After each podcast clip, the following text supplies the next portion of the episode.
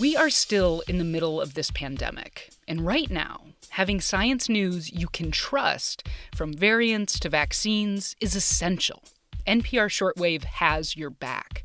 About 10 minutes every weekday, listen and subscribe to Shortwave, the daily science podcast from NPR.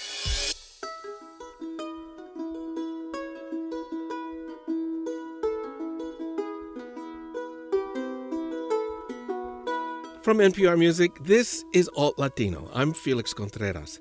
This week, we're going to feature a conversation with Gustavo Santaolalla. And honestly, we could do one show a day for a whole week and still not cover the immensity of his creative output going back to his first days as a musician in 1970s Argentina. He's a prolific producer of other musicians whose work can be considered stylistically groundbreaking. He's collected a number of Grammys and Latin Grammys over the years. He also has two Academy Awards on his mantle, along with a slew of international music and film awards. His latest venture is scoring video games, which is a whole new frontier of musical creativity. In the course of the interview this week, he explains that he stays creatively active and curious by never looking back, always looking forward to the next project that may catch his attention. And to start off the interview, I asked him about his latest project as a producer of the six part Netflix series called Rompan Todo, or Break Everything, a look at the history of what we now call Latin alternative, but what was once called rock en español or rock en nuestra idioma. And to start things off, I asked him about how he got involved with Rompan Todo the main producer is uh, a guy named Nico Entel. We both had this dream about making a documentary. I mean, my dream was sort of manifested already in my work because part of my agenda uh, was for, you know, more than almost 20 years was to actually, you know, build a map of this alternative music that was going on, on in Latin America. I come from Argentina, but I was totally aware of the music that was taking place in other countries. And that's why it was so important for us also to tell this story in juxtaposition with the socio-political, uh, the geopolitical realities, you know. Uh, it was fundamental. So Nico and I had the same idea. And actually, you know, he called me with this idea and said, man, I wanted to make this documentary for years, you know. And we had a common friend who was Picky Talarico, which is the director of the film. He had directed in numerous videos for me for uh, for groups that I produce, you know, with uh, my label Surco. So we created a really good team, and I think Netflix really was very very receptive to the idea. I think I mean the fact that also that it was not just a documentary about you know music history but uh, but it was something that connected with you know with a, a deeper uh, reality, and it was a tremendous success. I mean, the response that we have gotten, and not only in Latin America, which you know the top the show was you know top ten for a long time, and one and two in Mexico and Argentina and Chile and some other territories, uh, but also it got to number fifteen in the world chart of Netflix, you know. So it's a big, big accomplishment. I mean, the, the, the documentary came, the series came out in 190 territories. It's been uh, subtitled in 32 uh, languages. It, it, was an effort. I mean, I, I say it took us three years you know, to put it together. But it was really 50 years in the making because it, it, it was, you know, 50 years of really of a, of, of a movement that that you really have to connect with that reality because it's so different of you know what, what, was what happened in the music here in the in the United States. And I always like to point out that when I came here in 1978 uh, I was very uh, I don't know, turned down by the music scene because I was coming from a country in which I was put in jail just for having long hair and playing an electric guitar, and and suddenly I came to a place where, where all those values that rock had embraced in the '60s, you know, that that music that became sort of the folk music of the young people of the world to express their their concerns, their insatisfaction with the you know with the system and everything, had been totally turned into a corporate uh, business and uh, bands were you know Journey, Kansas, Boston. I mean, music that uh, that you know. I mean, I, I, I mean, it can be good music, but it didn't represent anything to me. Uh, but at the time, also there was this this reformulation of rock with the punk movement and the new wave movement, and that was was amazing. So I, I embraced that. I became a, a new waver and a punk myself, uh, and uh, but that movement was actually. Sort of eaten up by MTV in 10 years. It was gone. But after that, you know, after punk, I think the last thing in rock here was a little bit, you know, the grunge movement, you know, Nirvana, Pearl Jam, and that's it. And then it was again sort of swallowed by, by the system. I like to compare the situation of rock now in the world, you know, to the quarantine. I, I feel that rock is, is in, in quarantine now, uh, and the and the vaccine is coming from Latin America. I think you know, and it has a perfume of, of women too, because I feel there's there's all this new new new wave of, of, of women that are embracing electric guitars. You know? so it's a very exciting moment. I think that the documentary also came at a, at a, at a moment in which you know the the rock in general is in this sort of point of inflection, you know, of what's going to go. And you have acts even like, you know, Bad Bunny that, you know, can be at the top of the charts. And then when he's asked about, you know, what are his influences, he put at the top of the line rock. He put as one of his main influences, you know.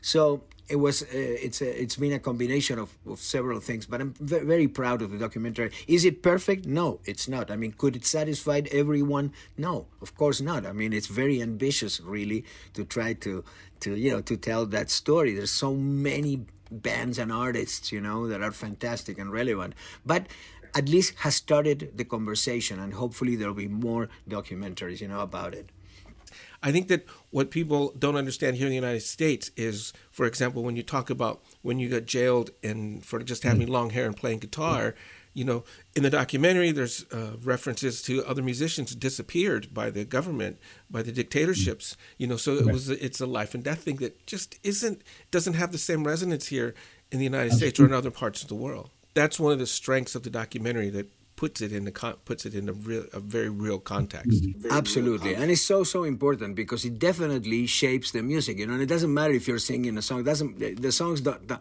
they not necessarily have to be you know about you know uh, protest songs. You know, I mean, it could be a song about anything. It's just you know the media is the message. What we were doing, you know what I mean? Just being in that movement represented a threat to these totalitarian governments, you know, and and uh, therefore we were, you know, somehow, you know, considered enemies of the state. I'm talking to Gustavo Santaolalla. He's in uh, in Los Angeles he has a very nice hat on right now and we're gonna during the course of this interview we're gonna have you put on a couple different hats because we talked about your role as a producer and uh, an interview in rompan todo the netflix documentary. Now let's put your hat on as a as a band member in the in the band bajo fondo. You're nominated for a grammy for best latin rock or alternative album uh, right. for aura uh, talk a little bit about that band. Uh, tango orchestras are uh, usually called orquesta típica. We say that ours is an orquesta atípica because it's very you know unusual we come from two different countries you know we come from argentina and uruguay we have this river el rio de la plata the river plate that actually some people think divide us and we we think unite us you know we're very similar we are really like brothers you know uh, we have very uh, uh, typical characteristics on each side of that river, but at the same time, there is this culture from El Rio de la Plata that we are all part. So we share, you know, uh, the culture of tango, milonga, candombe, murga, all these you know rhythms and and and musical timbers uh, that come from there. And we, I always been you know tremendously interested in in things that have you know identity. It's been a, a constant in my career since I started. You know, my first album in 1969. But tango was something that I I was very respectful. I I always did uh, deal, dealt more. I did a few hints here and there with tango, but more with folkloric uh, fusion with rock, you know. But tango was something that was waiting for me, you know, and I think uh, age had to do with too, you know. I, I, I, felt that I had to live more to really tap into it. It's a music that is uh, very popular and at the same time very sophisticated, you know. So uh, when we started the project with Juan Campodónico, which is my partner in the creation of this project, he's from Uruguay, I'm from Argentina. He's a producer too, has produced produced Jorge Drexler and Cuarteto de Nos, you know, and also he has his own had his own uh, group Peyote Asesino. When we started, it was more like a recording project. It was a producer's project. We we started in the studio, inviting some musicians and sort of creating it there. It was a moment that tango electrónico came into the scene, you know, with groups like Gotham Project and things like that. You know, we were actually both. Gotham was doing this in Europe, and we were doing this in between Los Angeles, Buenos Aires, and Montevideo, and none of us knew about the other one. You know, this one of these things that happen uh, through history. You know, when there's an art movement and and people sort of have the same radar and capturing things. Funny, but it happens, and this was one of those cases. But uh, the record had immediately uh, great reception by the audience, and that uh, result in us playing live. So when that happened, you know, and we finally played live, we started first calling some musicians, some of them which played in the album, uh, but we we knew that we had to put together a group, and in the in the period, I will say in three months, we put together the band that is the band that we have until today you know? And it's a mixture of argentinians and, and uruguayans. And we have developed through these years and through four albums um, we started in 2005 so we've been quite a bit, you know, for quite a bit of time now. We developed a language, a bajo fondo language, that allowed us in this last album, in Aura, to actually go to the studio and build this record out of improvisations. I mean, we had some ideas to start with, but this time instead of like when previous albums, every brought the ideas and then Juan and myself will work in the studio, create something, then brought it back to the band and then develop it there. This time the ideas were brought in and immediately went into an impro- improvisation situation. And that's why there are songs that are like six, seven, eight minute long. And it resulted in this album that is so personal and that sort of uh, uh, ratified this language, this this este lenguaje bajo fondero, you know, this this language that that that we can just start playing and improvising, and it will go into this style of bajo fondo that has produced incredible connection with the audience. Uh, we've been, you know, around the world. We have played, I don't know, you know, uh, twi- three times in China, four times in Korea, just to say all over Europe. We have gold records in Greece, uh, you know, the Nordic countries, all Latin America, the United States, Canada, Africa. There's only, I mean, India and Russia that we haven't we haven't played. But uh, this record especially have uh, produced tremendous uh, connection with the people. We won, you know, the Gardel, which is our humble Argentinian Grammy, the Graffiti, which is the same but in Uruguay. We were nominated for uh, uh Best Recording at the Latin Grammys, you know, alongside some of the biggest sellers in, in the industry, you know.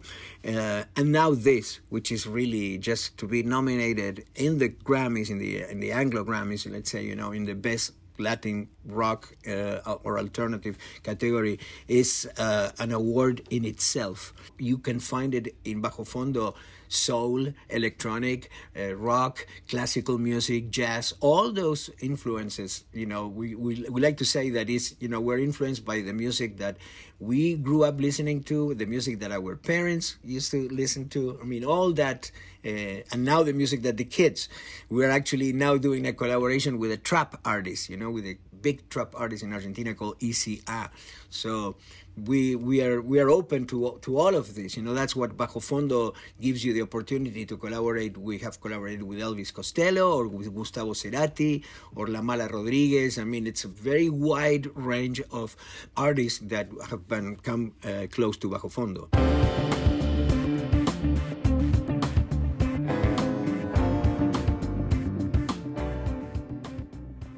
I want to dig in a little bit deeper on that just for a second because with all of your accolades and titles and successes as a producer, as a composer, etc., what this band in particular gets to is that you're a musician at heart. That's your bottom line, right? I mean, going back to that your yes. great record Ronroco that just completely changed things for me at least personally. That spirit, that energy seems to drive just about everything you touch. Yes, and Bajo Fondo gave me the opportunity to go back to the stage, you know, which now I have embraced it as a solo artist again. You know, that was like, like the big next step which happened like four years ago. You know, when I past my 60 birthday, a lot of things happen in my life. I mean, also, you know, I mean, the possibility and now the reality of becoming a grandfather. You know, I have now two granddaughters. Things that were very personal that happened in my life that that uh, drove me to to do something that I've never done before, which is was to to press the pause button. You know, I never used to look back to what I've done because there's a lot of stuff. You know, so I was always looking the front, taking risk, trying not to start in my comfort zone, but always present myself with new challenges but it was a point that I, I i needed to like look back and see how did i get here you know so i started reviewing my my life through through my songs, through my compositions, and that's how Desandando el Camino came to life, which is this tour that I've done, you know, all through Latin America, uh, and I was about to bring it here to the states. I was scheduled to play UCLA Royce Hall, and then all this happened. But uh, I started that tour in the Colón Theater in Argentina, which is this beautiful hundred-year-old uh, opera theater, and that connected me with my compositions since I was I play stuff that I wrote when I was 17, 16 years old to Bajo Fondo stuff. You know, I go through even the movies, the video game, you know, The Last of Us. And I play a lot of a lot of that stuff. And uh, but Bajo Fondo was really what the first thing that brought me back uh, to the stage. Now it's it's it's different, you know. Now I have Bajo Fondo, and I have also my my solo stuff that it's even more personal, you know. You're listening to Alt Latino in a conversation with music producer Gustavo Santaolalla you touched on just a little bit, and I want to move to that. Put on yet another hat your status as a composer and an Academy Award winning film composer. Mm-hmm. How did you get started in that? Because you've won Academy Awards in 2006 for Brokeback Mountain and 2007 for Babel. How did you get into composing for film? I always was very attracted to films. As a matter of fact, uh, one of the first paid jobs that I had when I was 15 years old was actually do the score for a short film that a parent, a father of one of my friends at school, did. So that was my initiation in the movie theater. But I wanted to study actually filmmaking. I signed my first recording deal in which I started my career as an artist and as a producer because I produced those recordings when I was 16 years old. So I was going to high school and I was already I had already records on the radio, you know. So I thought, well, I have my band now. Now I finished high school. I'm going to study cinema, movie making. Now I can add that to the you know to the band and stuff. And unfortunately, the military rulers at the time in Argentina closed down the Institute of Cinematography, and uh, so there were no more film classes. But always always i got this comment about my music and my productions people you know used to say you know your music is so visual you know your your your production everything is so visual and it's true i think music in very visual terms you know but the story really starts with amores perros that was really uh, something that could have not happened i never read the script I never saw a rough cut. And I remember I was so busy at the time. I think I was working in Julieta's album and doing some other stuff as usually, you know, very doing multiple projects that I went to Lucia, you know, my my uh, assistant, you know, even still today, and said, Lucia, you know, tomorrow call Mexico and say that that I'm not going to be able to do this film, you know, because I'm, I mean, I'm so busy. I've never never seen anything of Alejandro. I don't know how his his his first film. You're talking about Alejandro Iñárritu, a Mexican filmmaker who is now a five-time Academy Award winner. It was going to be his first film. I'd never seen anything of him before. I'd never seen a rough cut or read the script or anything. So I said, you know, I'm so busy. I was so crazy busy. I said, I'm not going to be able to do this. You know, I can't commit myself. So I said to Lucia, please call tomorrow and say we're not. And in the middle of the night, this is absolutely true story. I woke up and I started to thinking, what if this guy is a genius? What if the movie is amazing and and and you just say no to something that you haven't even you know check it out, you know? So I called early. Lucia said, Lucia, stop the call. Just say you know that if they come to Los Angeles and they show me the movie, I will definitely consider it. And sure enough, Alejandro came over, you know, with the film. At the time, he was a chain smoker, you know. I remember he put the, the VHS, because it was like a VHS at the time, he put the VHS on. I was with Aníbal Kerpel, you know, my creative partner and hermano de, de la vida. We put the, you know, the, the film. He went out to smoke, and probably whoever saw the film will remember those first 10 minutes of that car chase with the dog bleeding in the back i mean which was amazing. And i remember we looked at each other with Aníbal and we said we're doing this film. I don't know if i have to cancel other stuff but we are we are we're we're involved and so that's how we did did that film and then in, in, the middle of doing the film, Alejandro said, You know, I have this friend, Walter Salles. And I'm going, Oh, yes, Central Station. I love Walter Salles. You know, he's doing this movie about Guevara, you know, before he was El Che and stuff. And you are from Argentina. You should meet. So I, I met with, with Walter and I, I ended up doing Motorcycle Diaries. And that was the first film that actually got me recognition. I got a BAFTA, you know, which is the equivalent of the Oscar, but in Great Britain, you know, in England. And sure enough, you know, it it won. It won Best Foreign Film, and and, and, and I won for the music. That was my first, uh, like, sort of big award. And then when when we were presenting uh, Motorcycle Diaries at Sundance, there was a you know a, a, a dinner stuff. We went to the dinner and stuff, and then you know Kathy Nelson, a friend, you know, started saying, you know, Gustavo should meet Ang Lee. That's Ang Lee, the director of the 2005 groundbreaking film Brokeback Mountain. So it, it wasn't, you know, like a strategy uh, planned, you know, or or there was no Hollywood agents involved or nothing like that. It was really just a, a, a connection that had to do with the music and uh, something more artistic that actually something more business or marketing is, is strategic. And finally, Gustavo Santaolalla talks about his participation in the soundtrack for the video game The Last of Us Part 2. I wasn't a, a, gamer. My son, I had a son, you know, at the time he was 15 when I did my first The Last of Us, uh, that he was a gamer. And I always thought, you know, if somebody really makes a, an emotional connection with the players, an emotional, in an emotional level, this could be no pun intended, but a, a, game changer, you know? And so I, I was approached by a couple of big companies prior, but I, it didn't reverberate with me. You know, I didn't find this that I was looking for. And when I met Neil, Neil Druckmann, the director and writer of uh, The Last of Us, told me the story. And you know, people cry playing this game. You know, people have moments in which they actually cry playing the game, and and, and it's you know some particular moments that that happens to to everybody. You know, in those in those moments, and that was again something that wasn't no there was no strategy or it was really a connection because of of the music. And it has allowed me to now reach a totally different audience which is you know 12 13 14 year old kids around the world because it's fascinating what what video games can do. I, the music we have to say plays a very important role in the game in the last of us. It's a, it's a, it's it's almost like another character in the game. And that led me to, you know, this Last of Us 2, in which I actually I'm in the game. I have a little part in the game. You know, you start the game and suddenly there's a guy in a corner in the town playing the banjo, you know, in a corner, and then it's me, you know. Yeah. so uh, it's it's amazing now this wide audience that I have reached that in, in some cases, you know, don't know about each other. Like they know, like there's some audience that are connected with me through The Last of Us that don't have the slightest idea that I play in Bajo Fondo. You know what I mean? Or people that follow Bajo Fondo that they don't know anything about The Last of Us. And and you know you can do this combination many times.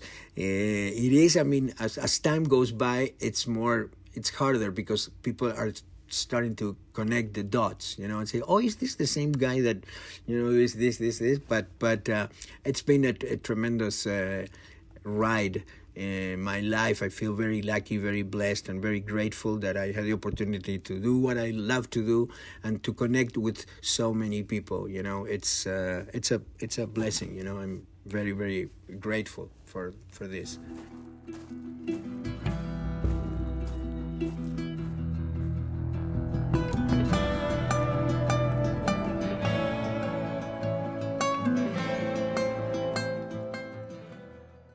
Of the things that stands out, especially when you did the soundtrack for Brokeback Mountain and then you're doing the gaming, it's one of the things that we touched on on a recent show here on Alt Latino about the idea of defying expectations. People would consider you a guitarist from Argentina. They may have certain preconceived notions about what your yeah. sound is and what you you know where who you are. but your entire body of work, you couldn't call it Latin music, couldn't call it Argentine music. It's Gustavo music, right? We get invested in musicians who have a distinct sound of their own, and it just becomes their music and labeled almost correct. Useless. And I think it's a great point, you know, to be explored because this, you can say exactly the same thing about Iñárritu's films. It's not a Latin film; it's a film made by a Latino director. It's not Latin music; it's music made by a Latino musician. I mean, therefore, if they are really true to their nature, somehow, in, in one way or another, that heritage is going to show up. Like I say, for example, in Brokeback Mountain, I know that in that guitar there is Atahualpa Yupanqui. Uh, that's Atahualpa Yupanqui, an Argentine folk singer from the 1960s and 70s. I know it. You know what I mean? People might not re- not even know who Atahualpa Yupanqui is. You know what I mean? But in those silences, in this, the the tempo, there's things. There's definitely that uh, influence that makes me who I am, and you know, and and you know, and that it connects with my Latino heritage, and it is there in in my music. But it doesn't necessarily. We have to say is. Latin music. It is Latin music because it's made by a Latino, but it is music. It's universal music that, that is created by somebody that is a Latino. Okay, what's next for Gustavo Santaolalla? Have you taken your finger off your personal pause button? I'm doing something. Uh, I'm doing, you know, keep on exploring in genres and things that I already were working on and that I will continue to work on. And that's, you know, producing other artists or, or you know, all, all that stuff. But, you know, with Bajo Fondo, we're doing a couple of projects, one with an actress and singer, but mainly actress, very big in Argentina called Natalia Oreiro, which is huge in Russia too. So we're doing something with her. We're doing this thing with ECA, with Bajo Fondo too, which is this trap artist. Uh, I'm doing a couple of uh, of projects uh, of animation projects for Netflix. One with my dear friend Jorge Gutierrez, with whom I did uh, the Book of Life you know uh, that that uh, anim- animated, beautiful animated movie. So we're doing a series called Maya and the Three with Jorge Gutierrez for Netflix. But I'm also doing a series, and this is something new for me, that is animation, but is stop motion animation. And that's this uh, different technique, which result in a very different uh, mood. It is animation, but I will, you know, I just I don't think you can compare it to, a, you know, to a digital animation or a traditional animation. It's really different, stop motion animation. So it's something again for for Netflix. It's called The House and it's uh, through a production company from England called Nexus. I also done this, the, wrote the score and uh, a song uh, for a documentary that is today these days in Amazon called Freak Power: The Ballot or the Bomb, and it's a documentary about Hunter Thompson, you know, the radical writer of the '60s, and uh, we wrote a song for the titles with uh, Paul Williams, uh, my friend Paul Williams, which I work with in Book of Life, uh, the great Paul Williams, uh, doing the lyrics, and uh, with Gary Clark Jr., which I met at Crossroads. You know, I, I was, uh, I had this this incredible honor to be called by Eric Clapton to do the music for his documentary, and then uh, he invited me to play at Crossroads, this festival with all guitar players, and that's how I met Gary Clark Jr. And with him, we, we wrote uh, the song Valley of Last Resort, which actually we are sending to see if it eventually could get a an Academy uh, nomination for, for, for Best Song. You know, the documentary is really, really, really good too, and it shows. Uh, you know those turbulent times of the 60s and when you see some of those images of police brutality against african americans and stuff and then you cut and you see today some images that we can see you know in portland or in some other place and you go boy i mean it's amazing you know that it seems that we haven't advanced that much, you know, in, in, in, some of these these issues. That's in Amazon Prime, uh, Freak Power, and uh, I also did the music for El Cid, which is the this series based in the life of this iconic and his, historical Spanish figure, you know, El Cid Campeador. So uh, we did already one season, and the other season is coming uh, out now. I'm also working in Narcos, Mexico, doing you know the next next season for that, and working you know in some collaborations in, in just songs that I'm collaborating uh, for albums of different artists with uh, Leon Gieco. Uh, Julieta Venegas, who's going to do a, a, new album.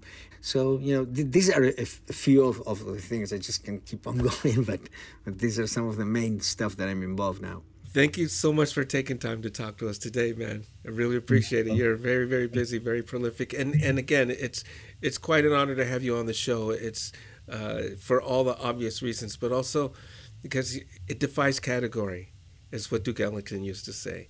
You know, some mus- some musicians defy category, and you're one of those. So thank you so much. Oh, for thank us. you, thank you for those kind words, and and, and thank you for for uh, letting me uh, get in touch with with uh, your followers. You know, it, it means a lot. I thank you so much. My thanks again to Gustavo Santaolalla and everyone in his office who made this interview possible. You heard excerpts of his music this week, and you can hear more on our website at npr.org/altlatino. You have been listening to Alt Latino from NPR Music. I'm Felix Contreras. As always, thank you for listening. Please be careful, man. Please be careful.